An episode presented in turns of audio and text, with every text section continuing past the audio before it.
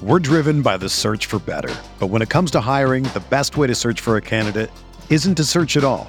Don't search, match with Indeed. Indeed is your matching and hiring platform with over 350 million global monthly visitors, according to Indeed data, and a matching engine that helps you find quality candidates fast. Ditch the busy work. Use Indeed for scheduling, screening, and messaging so you can connect with candidates faster.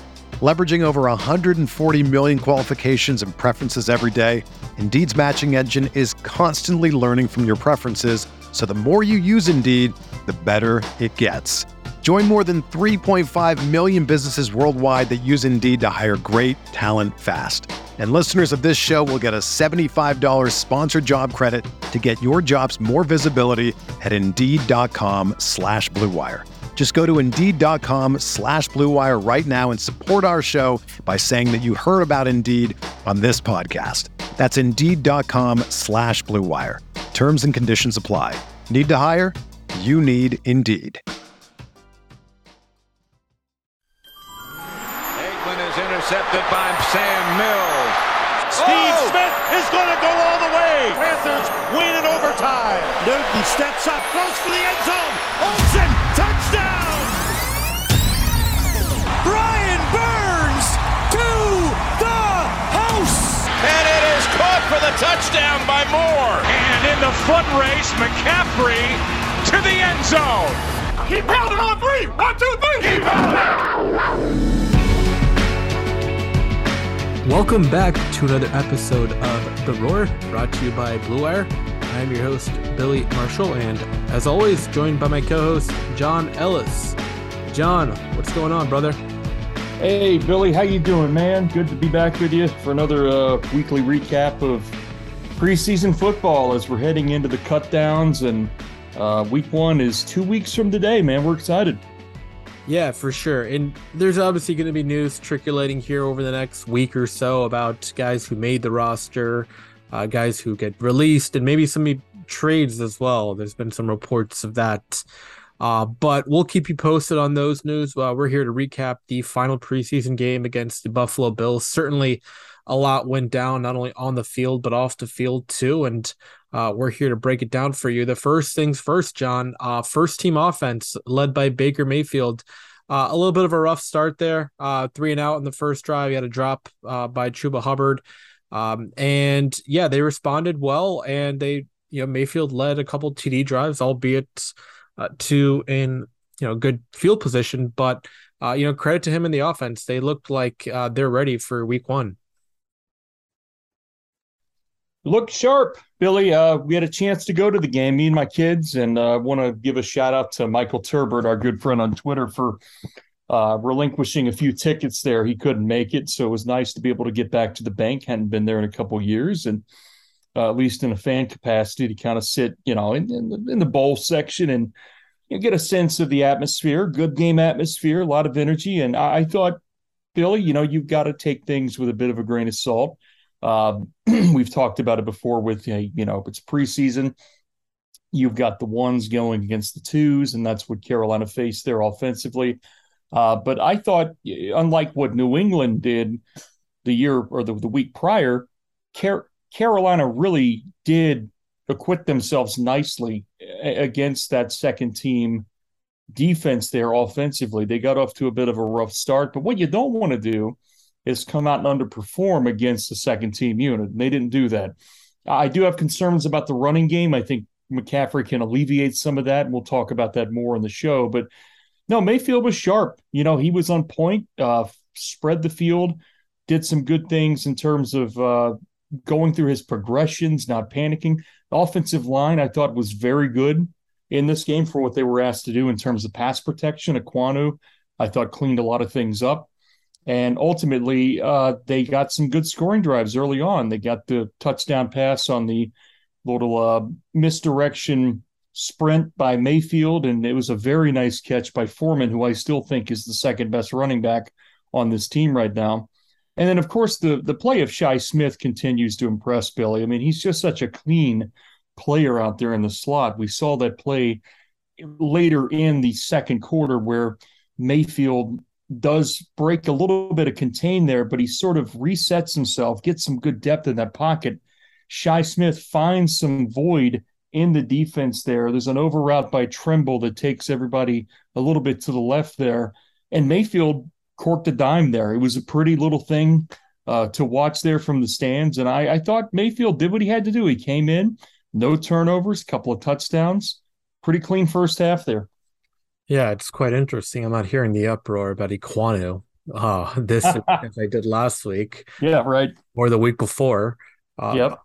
Again, I don't understand it. I'll never understand why anyone criticizes, you know, a rookie with that much pedigree, because I think he's going to be good. And I just think patience is needed. And I understand that there's a lot of angst amongst the fan base. It's year three of Matt Rule. There hasn't been a winning, you know, season yet. So I totally understand that. But I believe that guys like Ekwonu will end up being good. And yes, I saw the same things you did on tape. Ekwonu just looked very sharp. And I think the biggest thing moving forward is the communication and how much the two of him and Christensen are in sync. Now, I will say Elflein did not play well at all. I thought he was clearly the weak point in the offensive line. He gave up multiple interior pressures that, you know, forced Mayfield off his spot. I don't know if you saw that on tape, but I clearly saw it. And in addition to that, there was the quote from Matt Rule, and I don't know the full context, but he essentially pointed out that, you know, the starting five of the offensive line, if healthy, includes Ekwonu, Christensen, I believe Bozeman, yep, and Corbett and Moten. But someone said that's the context of that tweet that Steve Reed put out is a little misleading.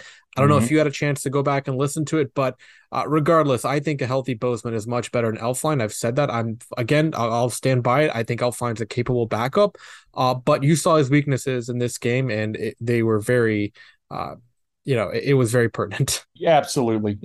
You could see early on in that game, there was a weak link in that offensive line. And it's not to disparage Elflein, because as I've said before, with guys like Elflein and Irving, those were the two day one free agent signings last year that took a lot of scrutiny last year, and for good reason. They are well placed as backups, even Irving as a swing tackle, maybe even a guard at times. Elflein can do a couple things on the offensive line for you in a pinch. But much like Sam Darnold, it's the same kind of concept, Billy. You don't want them out there getting 40, 45, 50 reps a game. And I think that's the concern with Elflein, is there are times where things do break down. And each of the film sessions we've done here in the preseason, right after the game, we get a copy of the tape. And it does look like Elflein continues to struggle with interior pressure, whether it's splitting the gap, whether it's taking on a bull rush. It typically tends to look like it's just a bit of a footwork and dexterity issue with Elflein. And I think Bozeman, to me, on tape, has been consistently better over the last couple of years at that position. So, you know, you did mention Steve Reed from the AP did put out a tweet referencing Matt Rule. It talked about, hey, you know, if, and I'm paraphrasing here, so just bear with me, if the day one starters had to be named now, or if it was week one now, that, you know, Bozeman was slated in at center. There's some further context to that. And there's a timeline with Bozeman. I believe it was 2 to 4 weeks dating back to sort of the week and a half ago mark. And that's going to be interesting to see if he'll be fully up to speed, because as you know, 2 to 4 weeks means, you know, about week six into that, you're going to be feeling 100%. So ultimately, I think that's the spot you want to clean up there. It's a critical position. I'll say this. I know they're going against second team once again, but I thought Mayfield had good chemistry in terms of the receivers, especially with Shi Smith. He's been feeding the ball to Rashad Higgins all throughout camp, and I thought it was nice to see Smith continue to get involved in that direction. Robbie Anderson did not play. No McCaffrey. Limited reps for DJ Moore. Terrace Marshall, I want to talk about him a little bit, because I was at the game, and I saw some things that concerned me a little bit there. But I think the offensive line position, you're right, there was a lot of scrutiny and criticism on Ekwonu. I think had Kyle Duggar not lit him up, Billy, that happens every week in the NFL. You see a tackle sort of get a bad angle from a safety, then there wouldn't have been this narrative. But you saw, you know, the early pancake by Ekwonu against New England, and then Ekwonu gets knocked off his rocker, and that's just welcome to the NFL season. That's what that is. I thought his pass sets were clean. You go back to the second string of the offensive line there. I know PFF did a nice job of grading these guys out. And from what I saw during the game, Cade Mays, once again, had a very clean piece of tape. You know, the pressure on Darnold, some people put that on Mays. It was pretty long developing. So, again, I thought Cade had a good game as well. And he's still a guy I'd look at to say, you know what, if one guy goes down on the interior, he might be ready to kick inside if need be, but not on day one. I think Ekwonu looked good. I thought Christensen was in good coordination with him. Corbett got a little better this week. And then Moten, of course, is always solid. But no, Elflein, that's not who you want in the lineup for 17 games, no doubt. Yeah, and again, we understand the injury with Bozeman, and hopefully he does get, you know, healthy and in short order. But let's move now to another area that is a cause for concern, maybe, and that's Terrace Marshall, because we're going to do a stock falling and stock rising section again. He's not going to be my stock falling. I used him last week. I have another guy in mind for this week. But you said you were at the game. I watched the tape. Kaiir Elam, he's a first-round draft pick. He just, you know, was locking him up. Yeah. And, you know, for me, I don't know what's wrong with him, okay? And I want to preface that. And I was a huge fan of his pre-draft, John. I mean, you remember how excited I was when I drafted him. And I still have high hopes for him personally. But I'm not sure if it's just a combination of injury, him not developing, you know, just his own mindset, because you have to understand, like, players, they are much more cautious when they are coming off injuries. So they're not going at the same level of speed because of fear of re-injury potentially. And I'm not trying to make that excuse. Every player goes through that. Right. But especially for a young player, because you remember, John, he was projected like a first round pick in that draft. Yep. And everyone was surprised when he fell to the second round. Mm-hmm. So for me, I'm just curious what you saw on film with him, what you saw at the stadium, and where do you think his career goes? It's interesting, Billy, because you've got a more robust competition going on now for that 3-4 spot now at wide receiver. Higgins has had a very clean camp. It hasn't made a lot of mistakes. His routes have been good. He's been getting open, flashing open at times. And Shi Smith, once again, has sort of stolen the show at camp here and in preseason. I've been highly impressed. I thought it might have been a bit of a mirage at camp. You know how camp goes. You're in shells one day and then you're in pads, but you're really not in full swing. I think Shi has improved tremendously. Marshall, I don't know, Bill. I would chalk it up to the injury. I mean, the hamstring thing, that's a tough one. He had 2 concussions last year, I believe, or was on the list twice for concussions during the injury reports. It was a week 6 concussion, by the way, against Minnesota. So the foot injury as well, he's gone through it. So that's a concern. You know, Bill Parcells always said, you know, your availability is more important than your ability. And I think we're getting to that point where he's missed so much time. You could see the lack of burst off the line. You referenced the corner there from Buffalo, whose name escapes me, but Kaiir Elam. Kaiir Elam. Okay, yeah. Elam's a good player. You're right. And I was not impressed.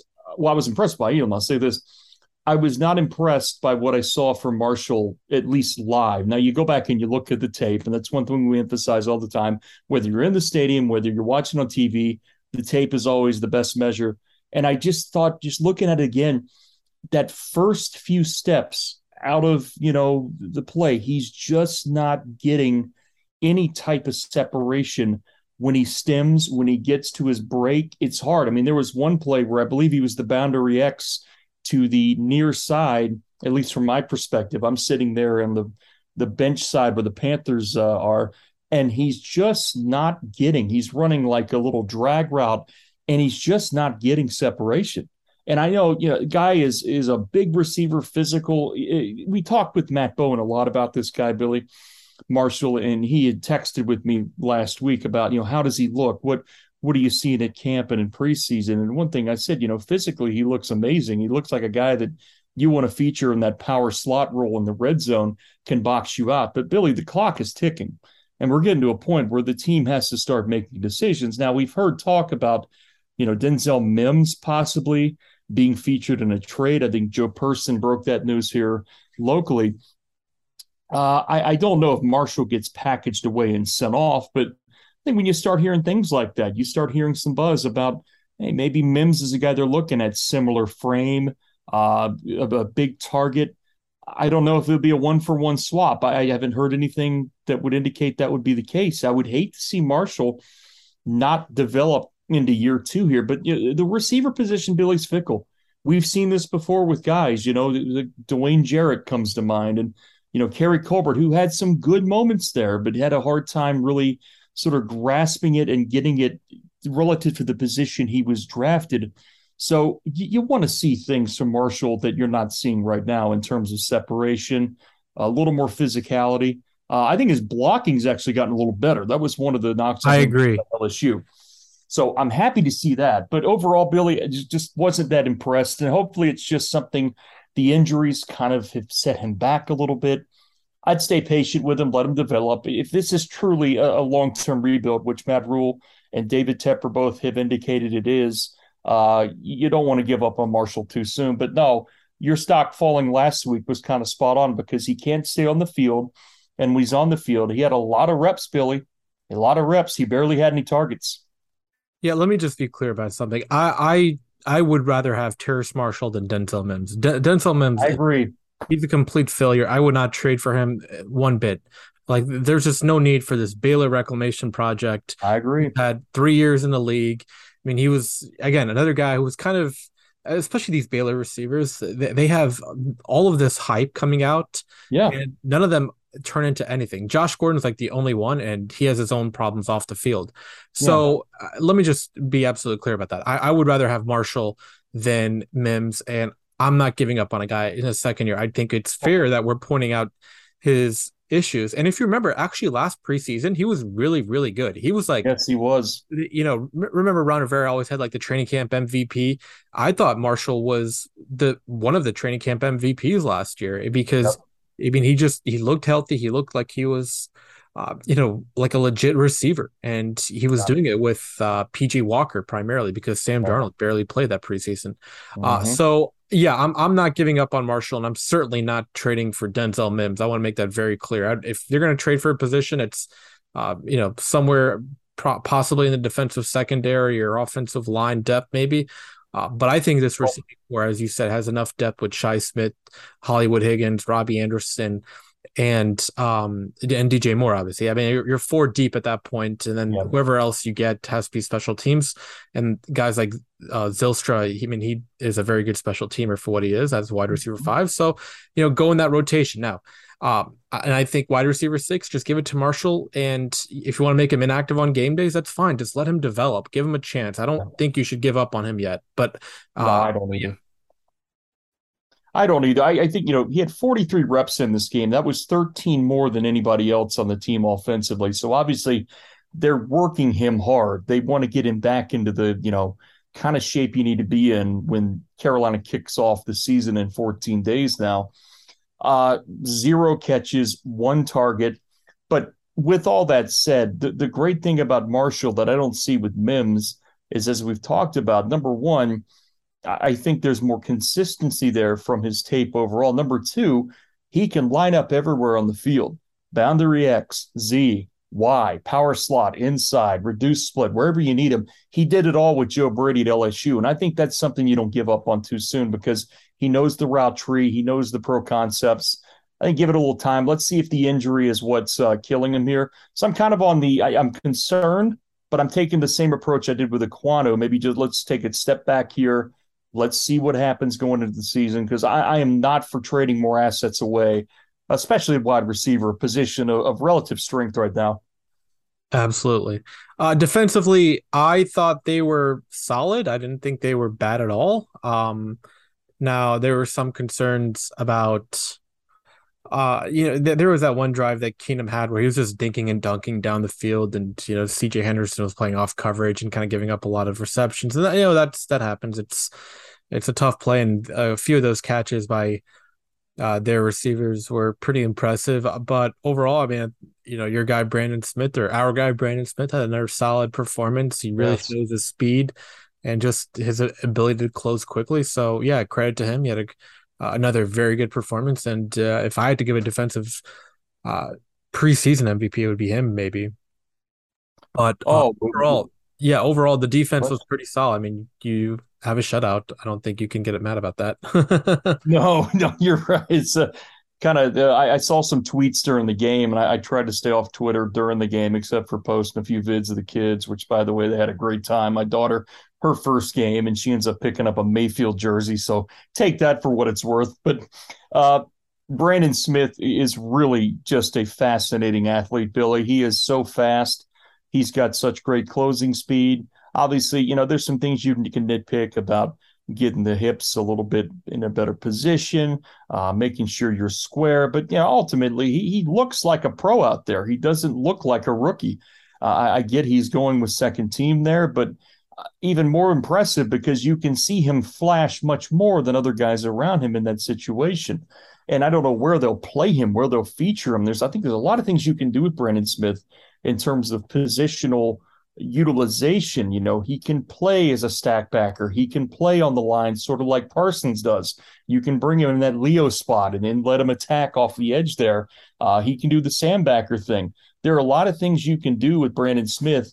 And he's one thing, and it could be sacrilege a little bit, but the one thing he can do, and I'm so impressed, is he's got the traits that you saw early in the careers of Thomas Davis and Jeremy Chinn on tape. And that's where I'll leave it at that. He's got great closing speed, great instincts, gets the ball in a bad mood, gets there in a hurry, good form tackling. I thought he had a great game. And I think the other guys like Burris flashed as well. Xavier Woods continues to have a very nice preseason. Ultimately, I thought the defense did a hell of a job. Yes, and they're going to be up against it week one, no matter who the quarterback is for Cleveland. So they have to carry over this momentum into the regular season, and let's hope that it does. John, the other big storyline coming out of this game was the injuries, and I'm hesitant to blame the surface. I don't want to, but I want to know how much, because you were at the game, how much of an issue maybe it wasn't an issue, was the surface in relation to these injuries. Because as we know now, Zane Gonzalez, he suffered a groin injury. Sam Darnold, I'm not sure what the exact injury is. It's a high ankle sprain. We'll get into the impact on the field and how they can potentially replace these two guys moving forward. What did you see from your vantage point on these two injuries? Did the field have a factor at all? Was it just unlucky? Like, what did you kind of, glean from those two? Okay. So playing surface, Billy, you know, we talk about the injuries that happen here. Obviously Sam Darnold goes down. The Zane Gonzalez thing, I didn't get a good look at it. Obviously, it's concerning as hell. I mean, you do not want to be going in to the beginning of your season 2 weeks removed with a very good kicker and now having to shop around for another one. It's a groin injury, a very serious one, they say, and one that's going to put him on the shelf. And with Darnold, that was really unfortunate. I will always default back to natural grass is where you need to be playing football. And I mentioned the stat last week on the show. I'll mention it again. Billy, they play one game all season on grass. One game. That's at the end of the year against Tampa on New Year's Day. So soft tissue stuff, it's a known fact in the game of football, hell, even in the game of soccer, that these things are more prone when you're not playing on natural grass. Players talk about it. Football players. You saw Shaq Thompson, Billy, on Twitter. Not the favorite safe space for somebody who is very high up in the organization, by the way, from what we've heard. But Shaq Thompson, one of their own players on Twitter, was pretty much begging for them to keep that grass in that they put in for that one-game Chelsea match. I'd love to see grass back. I can't speculate on what impact turf had on either one of these. That was a bad one for Sam. That could have been a hell of a lot worse. It reminded me a lot of the Dak Prescott injury against Dallas, or against New York, which, by the way, was also on natural or artificial turf. It's fair to ask the question. That's all I'll say. I mean, look, I'm not going to sit here and run circles around the team about it. That narrative, I've been through that. People know where I stand on it. I think, you know, people like Joe Person have been very vocal about it, and others. You and I have definitely voiced our opinion. These are just two unfortunate injuries because now, you know, you've got to go shopping for a kicker. And now what do you do with backup quarterback? What do you do with backup quarterback if he's missing more than, I mean, 4 or 6 weeks? It's a bad spot to be in. You have to keep PJ Walker. You cannot just go through this entire season or preseason training camp. You gave him all those reps in game one of the preseason. You gave him all the reps in training camp practices to give up on him. I mean, this is your guy, Matt. This is your guy. This is the offensive guy or the quarterback that you've had in your system for 3 years. I understand he's played multiple systems now, but you can't get – okay, if you want to go sign like someone out there, a free agent, fine. But don't just keep trading for a backup quarterback. I don't know. It seems like it's going to be season ending for Darnold from my just own opinion on what I saw and just what I've heard since then. But you kept PJ throughout this time. He's been a backup quarterback under two guys already. You got to keep him. And I understand there's issues with him. We've discussed it. But I just think you have to swallow the pill, keep him. And I don't think he's a bad backup for whatever it's worth. I think he's perfectly capable.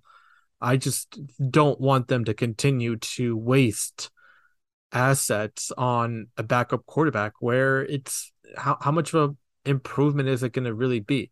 I mean, you just keep PJ Walker in the fold and let's move forward. If you really want to go search for a backup. I mean, maybe there's going to be guys cut here in the next 24 to 48 hours that you can claim off waivers. But for me, I don't necessarily see the urge to trade for someone, whether I don't know who's out there that could constitute an acceptable backup. And final point I just want to make on the surface point, because the number one thing is just the competitive advantage it gives you playing on grass. And I was listening to a podcast from Jed York, who's the owner of the 49ers, and he was discussing it costs them like $1 million a year to just maintain grass. And if we're being like, obviously I'm not a millionaire or billionaire for that matter, so I don't, this money obviously does not, I can't really speak to anyone's money, but when you're a billionaire and you're trying to, have your team play at the highest levels, it just seems to make sense to me that investment would help a lot. And the 49ers, Levi's Stadium, it hosts a lot of events. It hosts concerts just like Bank of America Stadium does.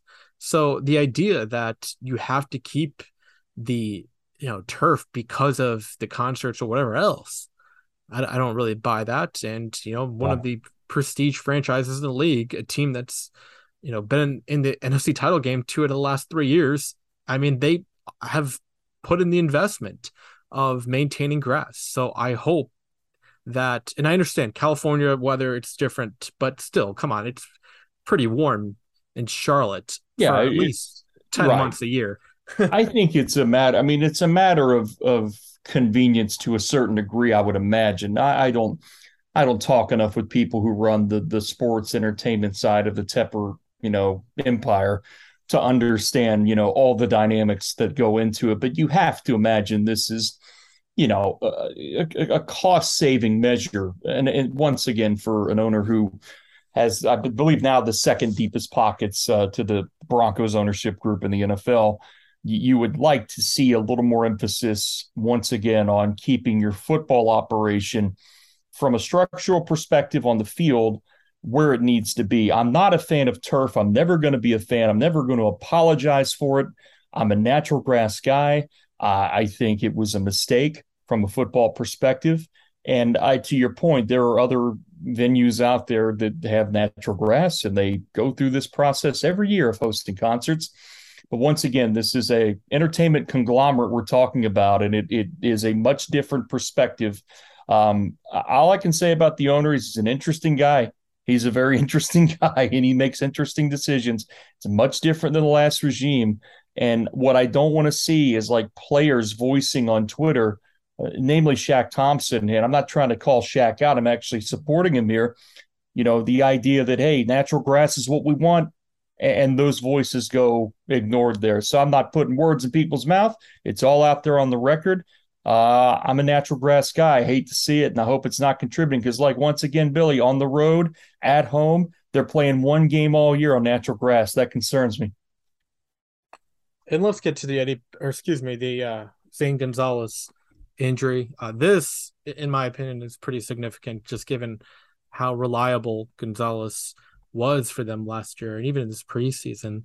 And it seems like they've brought in two replacements, Eddie Pinheiro and Brian Johnson. What are you hearing as far as the timeline on this injury? Is this a short-term thing, or is this a potential to get really kind of derail their season? Because if you have a kicker that's inconsistent, it just really causes a lot of issues for your offense. Oh, it's bad, Billy. I mean, I'm not going to sugarcoat it. When you're talking about injuries, no matter what the timeline is for Zane Gonzalez, it's bad. It happens, you know, again, another year where this kind of stuff happens off the field, literally for the kicker, where it's just warm-ups or you're on the sidelines. It's been termed by the team reporter Augusta Stone as a significant long-term injury. This was the words of Matt Rule right after the game. Significant injury to the groin. I don't see him being available anytime soon. So you mentioned Brian Johnson, not from ACDC, by the way, the other Brian Johnson, and Eddie Pinheiro, who I believe, and I have to go back and look at their, you know, track record, but I believe he kicked under, you know, Chris Tabor in Chicago. That's correct. There's a relationship there. I do believe at times there were some struggles in the kicking game under Chris Tabor. Now you look at what he's gone through here. I believe he's 31 of 36, 86%, not bad. He's got a big leg. He can do it. It's just hard because Zane was really in a rhythm, Billy. He had kind of cemented himself as the guy. And this team in particular, I mentioned it, you know, on Twitter earlier this week that this team has to win in the margins, and it's going to come down to some kicks. I mean, you're in that type of mode where you're going to be facing, you know, a possible game-winning kick there, a possible game-winning extra point. I mean, these are things that aren't givens anymore. And we went through this with Santoso and all these guys last year trying to find a kicker. I don't want to say they lucked into Zane Gonzalez, but these things do fall in your lap to a certain degree. And it's a shame. So, you know, I haven't heard any updates on this as of today, but the latest reporting was it looks like an extended period of time. A groin injury, Billy. I mean, first of all, it's never good, even for just gentlemen like us. But if you're a football player, especially a kicker, it's almost the kiss of death short term. So I'm not expecting him to be back anytime soon. We'll follow up and see what happens. Yeah, I mean, that's really unfortunate because, you know, this is a position that I thought Carolina had solidified after the volatile Joey Sly experience. And I was watching Washington's preseason game yesterday, and, you know, Sly again was missing pretty makeable field goals. So I'm glad that we moved on from him, but it's just really disheartening to see, you know, another injury occur at this junction of the season, you know, because the other guy that they replaced him with, Santoso, I just saw he got cut from a team the other day too. And I don't want to have to go through this, you know, experience of just trying to find kickers until week 3 or week 4. And it just really puts you behind the 8 ball. And it's unfortunate. And obviously the main thing is, you know, Zane Gonzalez's health, but, you know, for the team, I can understand some of the frustrations and issues that could occur because it does seem to be it did seem to be a little bit of a freak injury. Yeah, it was. I mean, honestly, he's kicking into the net and it happens. I mean, so it's just, once again, there's been a lot of narrative out there that the Panthers are a bit cursed at this position for the longest of time. You know, I know Graham Gano missed a couple of bad ones there at times, but he also nailed some boom shots in some critical positions back in 15, back in 18. He was about as steady as you can ask for, at least, you know, given the fact that the position is very volatile. John Casey was the standard here for a long time, obviously. And now, you know, you go through the Joey Sly experience that was very inconsistent, wildly inconsistent, cost them games. And then they were into that cycle last year where they finally zoned in on a kicker that gave them some consistency. And I don't want to talk kickers for 2 hours here, but Billy, I just can't say it enough. I've seen too many games. I mean, remember Olindo Mare back in 2011? Yeah, the Vikings game.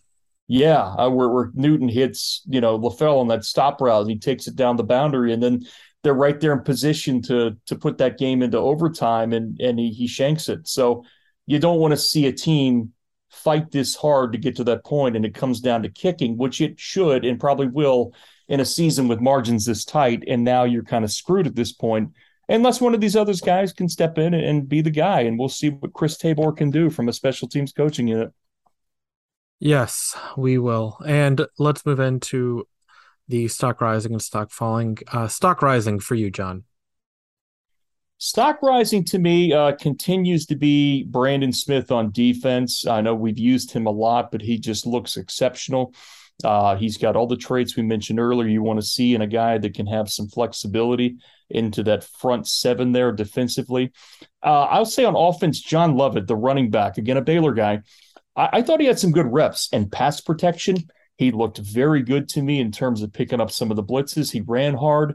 One more stock falling, and I think McCaffrey will help with this, but the run game needs to get cranked up a little bit. Hubbard, just the hands are an issue with him.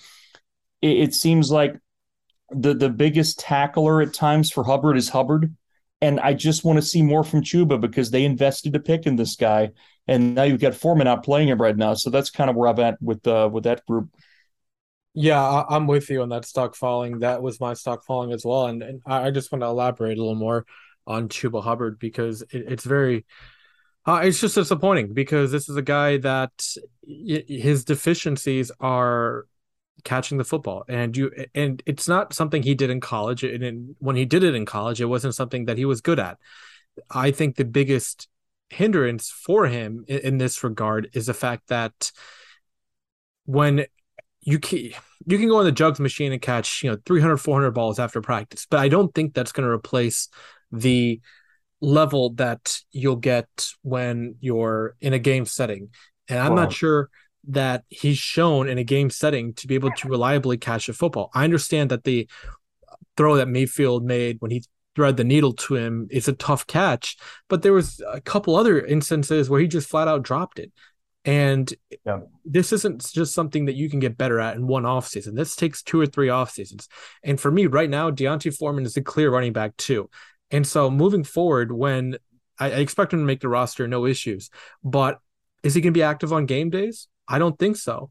I'm not sure what he offers as I don't think that what he offers as a runner outweighs the fact that he can't pass or his pass protection isn't ideal and he can't catch the ball, period. And that's just, you have to catch the ball. And, I understand you're playing with a new quarterback. He's going to have a little more heat on the ball than maybe Darnold or PJ Walker does, but you got to catch the ball. And I just think it was an issue last year, and I understood it because he was a rookie. He didn't play in an offense that featured him as a pass catcher, but year 2, it's still an issue in the preseason. And it just nothing looks natural for him. His hands are out of whack. It seems like he's not, going in sync with his hands to catch the ball on time. It just does not, nothing looks natural about him attempting to catch a football. And that's an issue for me. And that's going to be an issue in this offense. So yeah, that's a very clear stock falling. I'll get to mine in a second, but my stock rising would be, I'm going to go with Ekwonu because we've seen the progression he's made from week 1 of the preseason to now. I understand he wasn't going up against Von Miller and, the starting edge rushers for the Bills, but I see a lot more consistency in his mechanics and his kick slide and just his overall comfortability in an NFL offense. And I think that there's going to be ups and downs with him. No doubt about it. Myles Garrett, week 1, he's probably going to have a sack and a couple pressures on him. That's what Myles Garrett does. And people are going to post clips about it. You and I can post clips about it. Who knows? But let's just be patient with this guy. I think he's going to be a star in a year or two.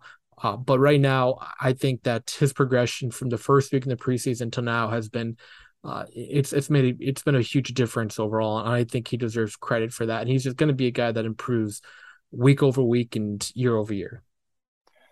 Yeah, good call on that. I think obviously with Hubbard, you mentioned some of the concerns there, and I think. Look, you've got to be better. You've got to be, as a draft pick, you have to be able to, hit the hole, not fall down with your first hit there. You've got a better contact balance. And then you've got to be able to catch the football, not just on the corner route we talked about, which was a nice design. And Baker, obviously put the velocity where it needs to go. Now, it may have been slightly tipped. I don't know, but still. The ball was in his breadbasket, and you got to catch those. And then the shorter ones. I mean, we saw checkdowns last year, like against Miami, where they were just pure drops. So you've got to get better in that department. And I think, you know, Foreman, to me, just from his tape last year and then coming into camp this year, especially in the red zone, gives you the ability to be more dynamic in the pass game. And also as a runner, too, he's a slasher, but he's also got great strength and power, good center of balance there. I think he's a guy you want at that number two back position. In fact, I think he and McCaffrey, if they work this out right with utilization, could be hella dynamic. I mean, you can do some 21 pony stuff. You can do some fun things there. I just don't see Hubbard on tape and say, wow, you know, that flashes. He doesn't have tremendous breakaway speed. He doesn't have tremendous power. He's just a guy right now. And until he shows better tape, he's at that status.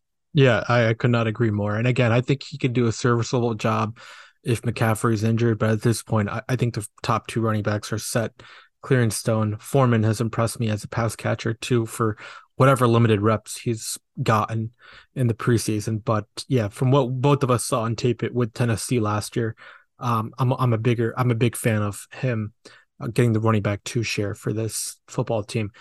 That's going to be it for the stock rising and stock falling up. But before we sign off, John, is there anything else that you want to mention? Well, it's a big week. I mean, you know, you get a little bit calm before the storm here, but on the 30th, they've got to get that roster down to that 53. And I'm fascinated to see. Obviously, I think we should do maybe a follow-up pod when that happens to sort of review where the roster is. But you're going to have some really interesting bubble calls to make there on both sides of the ball, especially at wide receiver. Does Zylstra stay around? They value his versatility on special teams, his ability to be a pretty good pass catcher in the pass game when he's in there. Gio Ricci, he got hurt, but it doesn't sound serious. You mentioned him as a stock rising, I believe, last week. He brings you a lot in the passing game as an H-back, as a fullback. He's got that Richie Brockle skill set you talked about. I wonder if they keep him and run that 21 personnel with a lead back, or if they just default to Tremble or somebody else. Steven Sullivan flashed in that game. I know he had the bad fumble against New England, but he might be a guy on the bubble. I would keep him over Colin Thompson and the other kid, Josh Babbitts, right now. Ian Thomas comes back this week to practice. That obviously solidifies tight end. And then you got to start making decisions at quarterback. You know, Scott Fowler wrote a column there, and they pressed Rule once again on the Cam Newton issue. To me, I'm not certain that's the best route to travel right now. I don't know where Newton is mentally, physically. I think he's still got some game left in him if utilized properly, but I just don't know if that's a route they're going to travel. But you mentioned P.J. Walker. Billy, they gave him, as I'll repeat your statement, they gave him the most reps of any quarterback during the preseason. Put that to use now. That's what I'd say. Just stick tight. Don't, you know, hemorrhage any more assets and just move forward. And then let's see how some of the rookies pan out here into week one as we preview this game. Guys like Amari Barno, can he get back on the field, and others? So it'll be an interesting week, no doubt. Yeah, we certainly will have a recap pod of the roster when it is formally done. And it's still going to remain fluid as, you know, the days go by, but we certainly will, you know, have a recap here later in the week. And then obviously we will do a preview pod of Carolina's first opponent, the Cleveland Browns, in a couple of weeks. So stay tuned for all that. We're excited for another season. And we thank you, as always, for joining us here at The Roar. Thank you and have a good one. For the ones who work hard to ensure their crew can always go the extra mile, and the ones who get in early so everyone can go home on time, there's Grainger, offering professional-grade supplies backed by product experts so you can quickly and easily find what you need. Plus, you can count on access to a committed team ready to go the extra mile for you. Call, click Grainger.com, or just stop by. Grainger, for the ones who get it done.